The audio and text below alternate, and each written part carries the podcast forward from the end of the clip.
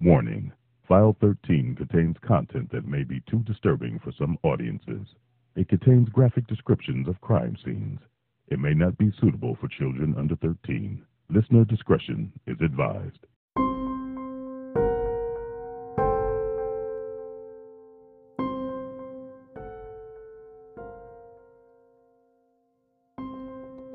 Today's episode is a two in one, and it's a little personal for me because the victims in both stories I knew personally. I had the chance to speak with family and friends of the victims and hear directly from detectives who either worked the cases or was connected in some way. Both are veiled in mystery and has had a lasting effect in the hearts and minds of people in our community. And while both are cold cases, they are still ongoing, but it's been stagnated by rumor and hearsay. No arrest has ever been made and no charges have ever been filed. So, in order to protect the integrity of this investigation, the identity of possible victims, possible players' names have been changed. Because I cannot say with absolute fact that this is what happened, but it's the only information we have to go on. In one particular case, there's so many dynamics and possible leads, it's hard to determine what's fact and fiction. So, of all the versions we were given, we decided to go with one that provided us with the clearest picture. This is the disappearance of Fred Stokes and the murder of Tanisha Silas McDaniel. Tanisha Silas McDaniel dedicated her life to helping others. Nearly a year after her senseless murder, her family is hoping someone out there can help her. I had two stars, and they took one away. And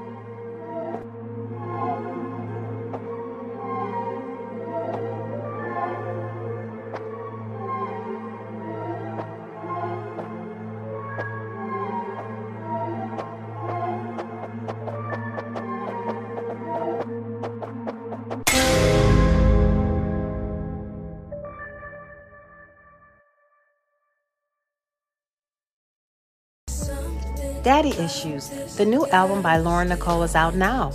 Come into the world of the R&B songstress as she takes you through her journey of love, life, healing, trials and tribulations. Check out her smash hits. I Met a Guy, Sorry, and Look Who's Crying Now. Daddy Issues, the album, streaming on all platforms.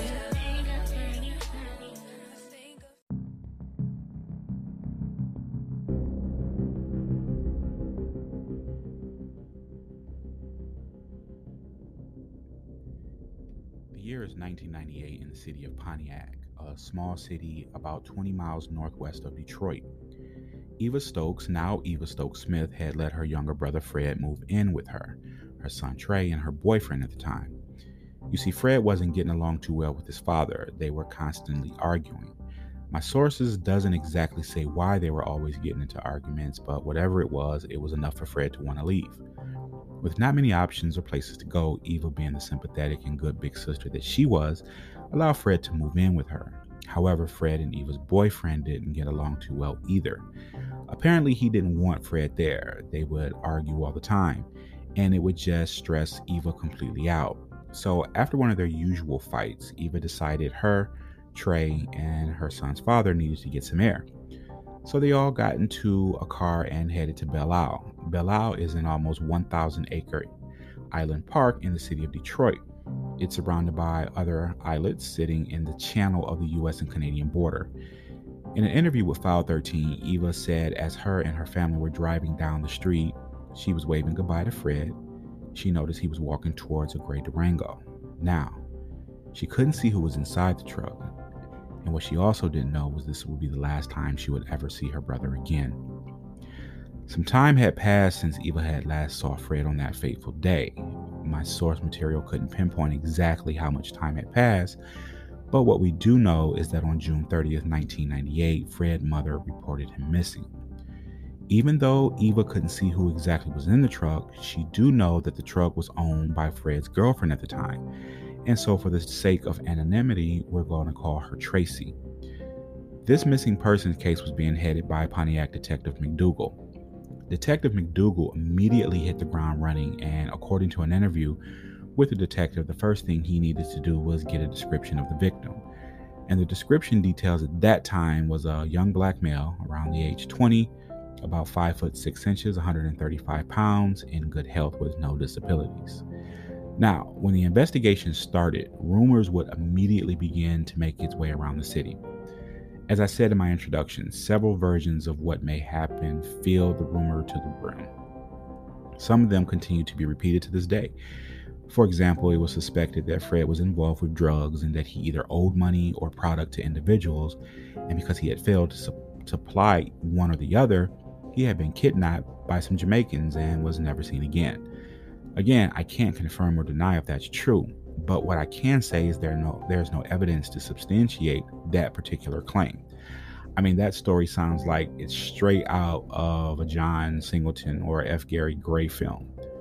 But sometimes the truth can be stranger than fiction. And while digging, a story amongst the many came to light that sounded more plausible than all of the others. I have to take you back a little bit before his disappearance and start with his relationship. Fred's relationship with Tracy appeared to be your typical romance. There was no evidence or information indicating that they were having problems, so being in a relationship afforded each other benefits that most that those benefits would simply be going over to one another's home. After going into someone's home over a constant basis, you would get a pretty good sense of what's in the house. According to my source material, Fred approaches one of his longtime friends we're going to refer to in this story as Jamal. He asks Jamal if he was down to do a B&E, breaking and entering. Jamal asks, well, who's the mark? Fred says, Tracy. Allegedly, he began to inform Jamal on all the items that Tracy had in her home. Now, according to internal sources, Jamal claims he declined this offer, saying he'd never steal from anyone he knows personally. So, as far as we know, the B&E did occur, but whether Jamal was involved or not, I cannot say with certainty. Now, according to Eva, people in the community were coming to her saying Fred was attempting to sell them items like electronics and jewelry.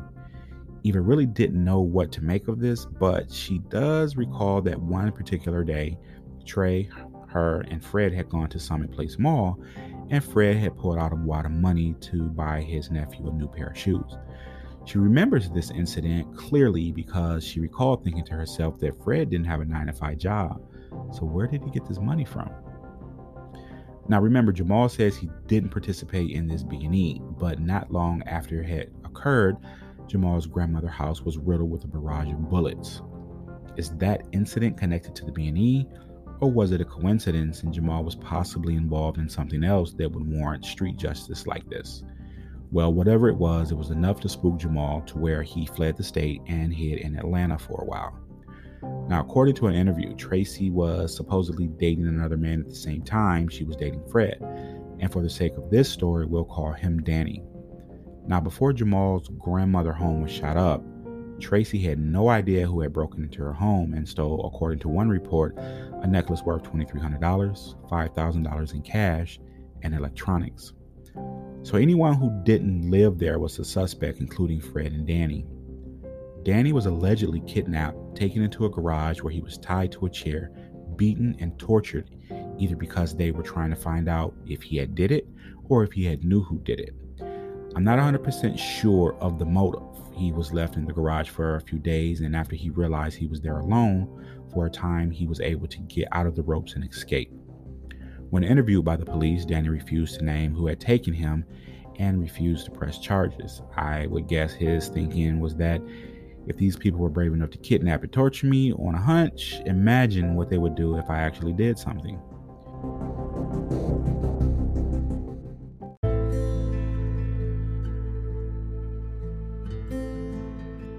Dive into the world of unsolved murders in Black America with File 13. Each week on Wednesday, we explore a new case, whether it's local, historical, or from national headlines. Come with us as we tell the stories about the people who are less likely to have their murders solved. File 13, where we believe a cold case is not a closed case.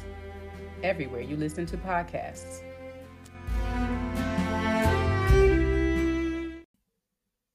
And now, back to the story.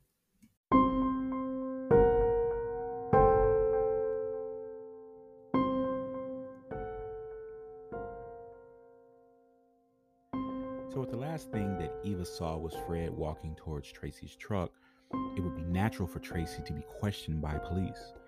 Detective McDougal brought Tracy in for questioning, but get this, she also brings with her an attorney. The interview, for the most part, didn't reveal any pertinent or groundbreaking information. Tracy did confirm that she indeed knew Fred and Danny, but when asked if she'd seen Fred or Danny, she said no. According to the interview, she thought Danny was in jail and she hadn't seen Fred in months. After that, her attorney told her not to answer any other questions. The family began to put up flyers around the city, and on the flyer, it had a picture of Fred, a description of the Durango, and of course, information about the last place he was seen. Now, get this Eva began to notice that in one particular location where she would put up flyers, the flyers would always get torn down. When she put it back up, it would get torn down again.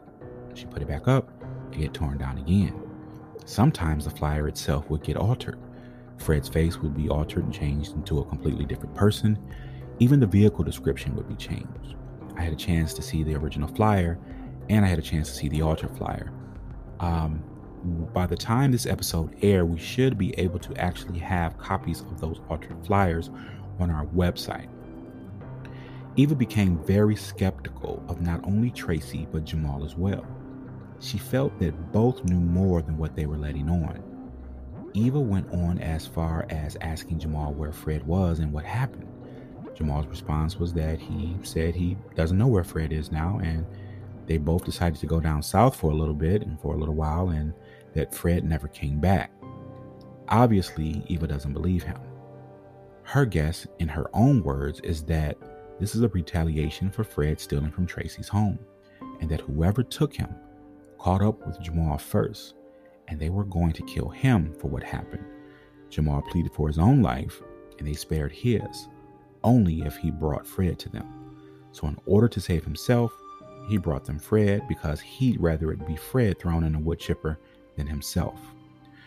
Detective McDougal finally catch a break in the case. Now, I don't exactly know how or what information was given to them for them to catch this break because again this is an ongoing investigation and i'm not necessarily privy to all information but two names pop up on his radar it was suspected that these two men were responsible for the shooting of jamal's grandmother's home the kidnapping beating and torture of danny and possibly the disappearance of fred himself we'll refer to these two men as brick and tony now, according to police investigation, Brick had found out who had bought the necklace that was stolen from Tracy's home and apparently confronted the guy. He asked him where did he get it from, and he was told that Fred sold it to him. Now, when Brick confronted Fred about it, he put it off on Jamal. Detective McDougal had interviewed Brick in 1999, a year after Fred's disappearance. However, Brick was incarcerated on some other charges, so before he even spoke to him, he Mirandized him. He then presented him with a picture of Fred and asked him if he knew him. Brick says he didn't recognize him. Now, Pontiac is Pontiac is a city where everyone seems to know everyone. You know, I'm from there. Uh, the city population at that time was about 70,000, which means every single person in the city could fit in the Pontiac Silverdome. It's not necessarily very large, it's not necessarily very small, but it's just enough where everyone seems to know everyone. So, Detective McDougal felt that Brick wasn't being truthful, so he began to ask him a few general questions, you know, just to relax him. He asked what street he grew up on. Brick responded, uh, Second Street, been living there for about 20 years. Then he asked, What school did he go to? Brick said, Pontiac Northern. Detective McDougal then asked, Okay, well, what street is Pontiac Northern on? Brick said he wasn't sure. Now, if you're listening to this and you're from the city of Pontiac, you know it was only two major schools in the city Pontiac Central, Pontiac Northern. Pontiac Central, the street address was on West Huron, and Pontiac Northern sat on Arlene Street. But it also sat at the intersection of Arlene and guess what? 2nd Street. When Brick was pressured about his whereabouts during Fred's disappearance, he claimed he was incarcerated. However, Detective McDougal knew that that wasn't necessarily true because, according to his release records, he was released in 1997, a year before Fred's disappearance. And was locked back up in 1999, a year after the disappearance. But with no tangible evidence or direct witness accounts, everything is circumstantial, and so the case goes cold for quite some time. Then in 2011, after 150 years, the Pontiac Police Department closed and the Oakland County Sheriff's Department took over. Now, according to an article in WDIV Detroit, job loss is at a minimum, and most of the new deputies are members of the former Pontiac Police Department, and they are simply changing from blue uniforms to brown. Quote, it gives us more manpower, unquote, says Deputy Dwight Green, a former Pontiac police officer. He says, and I quote, it gives us more specialized units to work on the city's specialized problems, unquote. However, the already extremely overloaded police department now has deputies taking over cases such as the disappearance of Fred Stokes. The problem is that typically a police officer has to work the beat for at least two to three years before they can even take a test to be a detective. But now, deputies with less experiences are being handled complex cases such as this. In 2012, Detect- Detective Kathleen Mickens took over, and around that same time, between 2012 and 2014, they had taken DNA samples from Eva and her mother for comparison with cases in Gwinnett, DeKalb, Cobb, and Fulton County in Georgia. So, where are we now? The case is no longer a missing persons case, but is now considered a homicide. And after having a conversation with Eva, I see that the Stokes family really just want closure. If they could just have his remains, he can have a proper burial. When there is a decades long missing case, it's hard for the family to heal because they want to know how to heal. They keep hope, feeling that there's a small chance that he's still alive. But if he's deceased, they can mourn and begin the healing process. If you have any information about this case, you can contact Oakland County Sheriff's Department at 248 898 4951. Reference case number 98 39680 or 13 94630. And if you don't want to contact law enforcement, you can email us at thefile13 at gmail.com. We'll be back in a few.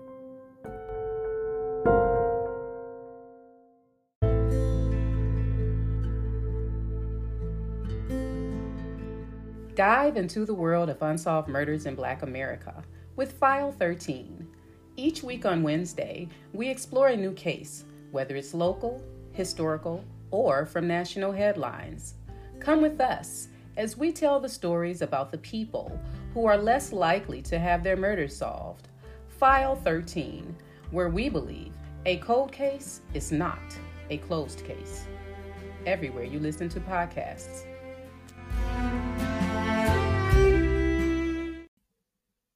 And now, back to the story.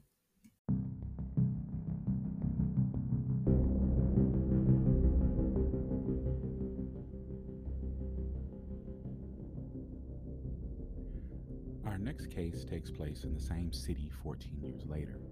This case is extremely personal for me because the victim, Tanisha Silas, was my mentee. I first met Tanisha on the campus of Ferris State University in the fall of 1998, the same year Fred Stokes disappeared. It was my junior year. I was just moving into my dorm in North Bond Hall. I had my music blasting and I was neatly organizing my place. I heard a knock on the door. I opened the door and I saw the most extremely energetic young woman I've ever seen. She eagerly and confidently introduced herself and stated her business. She said she was running for some kind of position in the dorms. I can't remember exactly what it was, but whatever it was, apparently a freshman was allowed to hold that position. I voted for her sheerly based off energy and the fact that she was a Leo like myself. She was born August 9th and I was born August 10th, so we were family for life. She was a proud Detroiter who graduated from Mackenzie High School. She was a proud member of Delta Sigma Theta sorority, a historical and national black sorority who boasts notable members such as Cicely Tyson, Angela Bassett, Mary McLeod Bethune, Aretha Franklin, I had the opportunity to sit down and interview Tamiko Logan. Tamiko is one of Tanisha's closest sorors, and for the layman who's listening, a soror is Latin for sister. Tamiko and I go back about as far as Tanisha and I does. In fact, Tamiko has known Tanisha since her freshman year as well. You could say we were one big happy family, and even to this day, we stay in touch. What's so significant about Tomiko is that by all accounts, she was in fact one of the last people to have communicated with Tanisha on the day she was shot. I'm going to play excerpts from the interview so that people can get a clearer picture about who Tanisha was and how much she meant to all of us.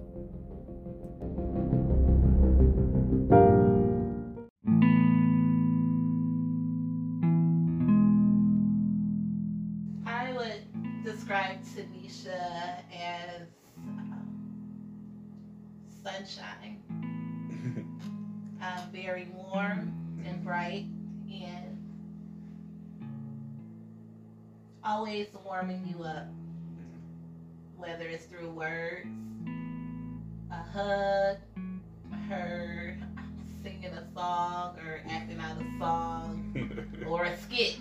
you say a skit. Yeah, so we always did skits. We were, um, Tanisha was my very first and only roommate in college. So, so y'all started at the same time. Yes. Was it you that was at the door with her? And Bond, And Bond going door to door when she was running for office?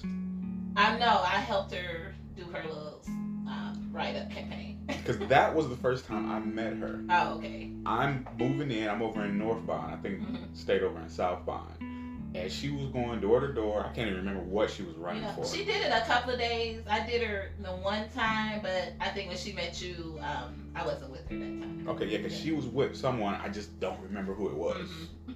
Because all the attention did it goes to her because she was just so bubbly and so Yeah. bright and just so determined and stuff like that.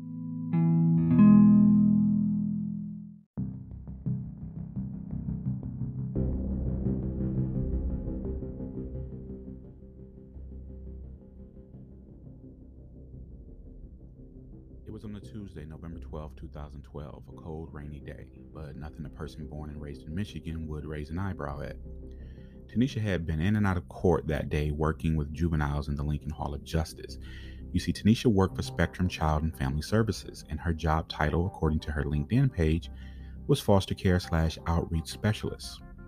Lincoln Hall was located in the city of Detroit, and on this particular day, she had been playing phone tag with Tomiko.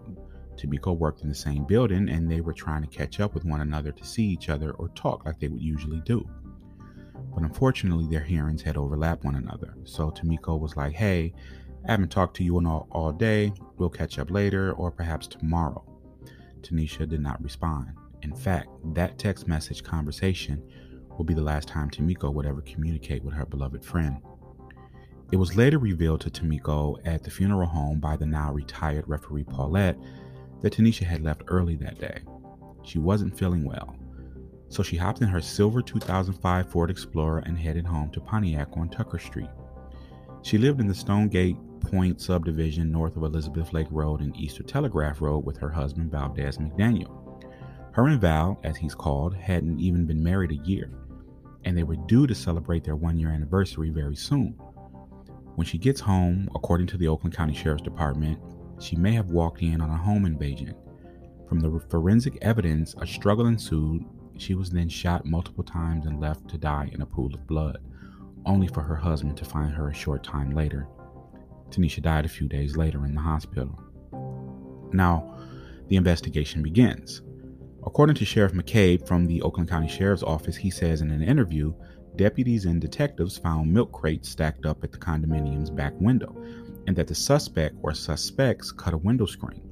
The sheriff said and came in through the window over the sink. Items stolen from the home that the suspect or suspects didn't take were then found stacked at the back window.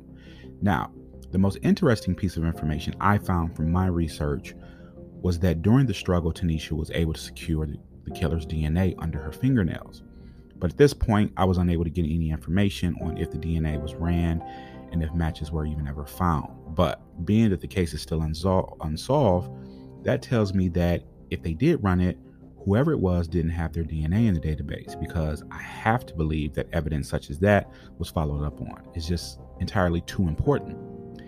Now, when it comes to cases like this, spouses are usually the first persons of interest. In fact, uxoricide, or the killing of one's wife, account for approximately 76 women per month in the United States. So, what police want to do is either eliminate the husband as a suspect or focus their attention on him if the evidence or the motives point his way. Now, according to most news reports and articles, the police say that Valve was very cooperative and he wasn't considered a suspect at that time. Now, I can't say how much time had passed from when that was first reported, and as far as I know now, he's still not considered a suspect. However, according to my inside sources in the sheriff's department, Val, from their opinion, didn't seem really sympathetic.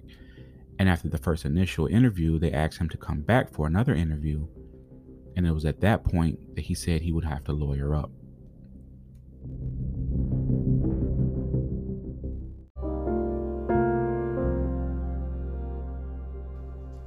Tanisha and I both um, in the same field. I do um, juvenile justice, and um, she worked, I want to say child welfare.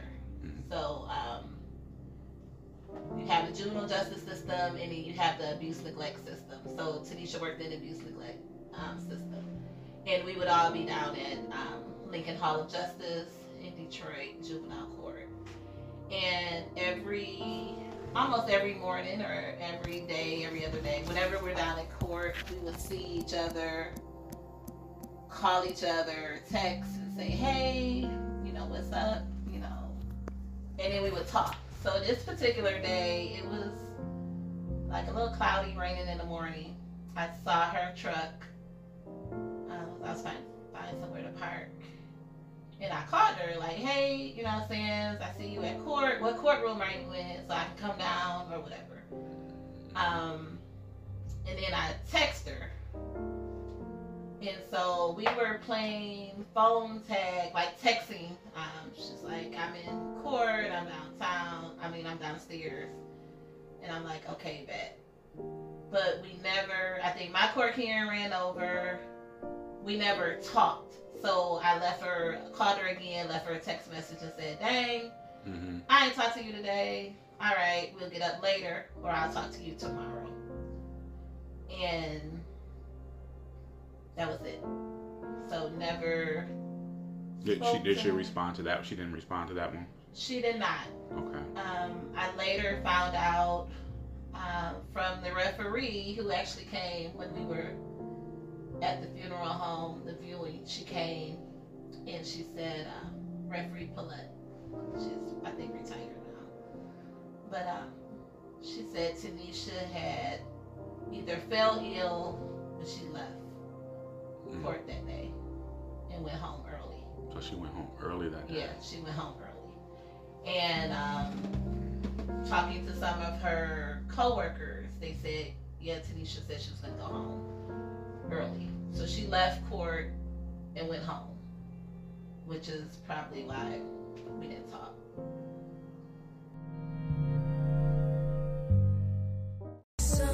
Daddy Issues, the new album by Lauren Nicole is out now.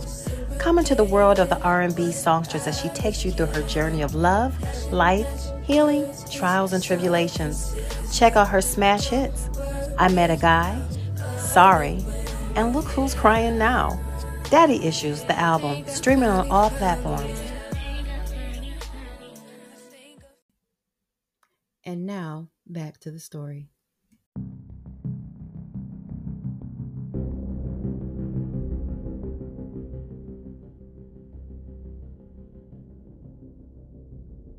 Now, we have to be fair and honest. People grieve differently and they also react to trauma differently. So, saying that he doesn't seem sympathetic doesn't necessarily mean that that's the case.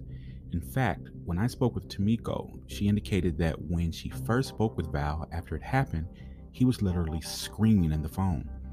As far as lawyering up, I can admit that appears suspicious, but it can also be smart. Now, I know what you're thinking. If you had nothing to do with it, there's no need for a lawyer whatsoever. And I'm inclined to agree. I mean, after all, this is my wife we're talking about. I'll be eager to talk to the police, and I'm probably going to be bothering them on a constant basis, asking if they found any leads, any suspects, any new developments. Tamiko says that from her opinion, the police really didn't seem like they were investigating the case thoroughly and properly. And the reason she feels this way is because they were getting basic information about the family either completely wrong or they weren't getting it at all. For example, when it came to Val, they didn't know he had a daughter and a son. They thought Tanisha's father lived in Michigan when in fact he lived in Florida. So when she would follow up with the detectives asking them what did they know, they would in turn turn around and ask her, well, what does she know? Tanisha and Val took in a man and let them stay with them for a while. When asked if they investigated him, the authorities were completely oblivious of to who he was. Tamiko and her sorority sisters were constantly feeding the police information, but she felt that they weren't taking the case seriously until they called and asked about it. And then it was like the county would entertain them for that moment. Then after that, nothing. There was information that came in from members of the community and given to Crime Stoppers stating that there was a man terrorizing the neighborhood with a rash of break ins. People were so scared of him, they feared calling the police. So they told Crime Stoppers instead, giving them his name and everything. Was this man investigated? I don't know. They shared that Val's daughter stayed with them. Her brother from her mother's side of the family stayed with them, and he has a criminal background record with charges such as witness tampering. So, Tamiko's position is if you're really looking at the husband and you're looking at everybody, you need to look at everybody.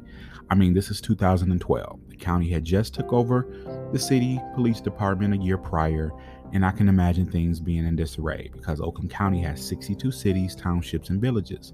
But come on, this is someone's sister, daughter, friend, wife, cousin. Tamiko then notices odd behavior coming from Val. I mean, odd behaviors such as creating multiple Facebook pages. And when she would ask him about it, he'd say that he was hacked.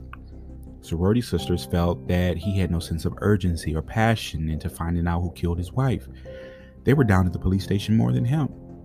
Tamiko even brought this concern to his attention, and he says he doesn't know what else they want him to do. They questioned him several times, went through his background. He does have a checkered past, but as far as we know, he's been thoroughly vetted and cleared. So, where are we now? I spoke with the county and they initially granted us a full interview, but had to rescind that offer because they had some new developments in the case. So, when I find out, I will come back and update you all. After they canceled the interview, I initially decided not to do this episode, but then I thought to myself, this story needs to be told. Anyone with information should call the Sheriff's Dispatch at 248 858 4911 or call Crime Stoppers at 1 800 Speak Up. I do want to thank you for listening to File 13. Please let us know what you think about the show, and if you like it, please leave us a five star rating. If you don't like it, leave us a five star rating, anyways. You can email us at thefile13 at gmail.com. If you have any suggestions for us or if there is a case you want us to investigate, this is the last episode of the season. But be on the lookout for File 13 Shorts, where we do short stories on unsolved cases in Black America. If you are one of the criminals that committed this crime and you can hear the sound of my voice, I want you to remember a cold case is not a closed case.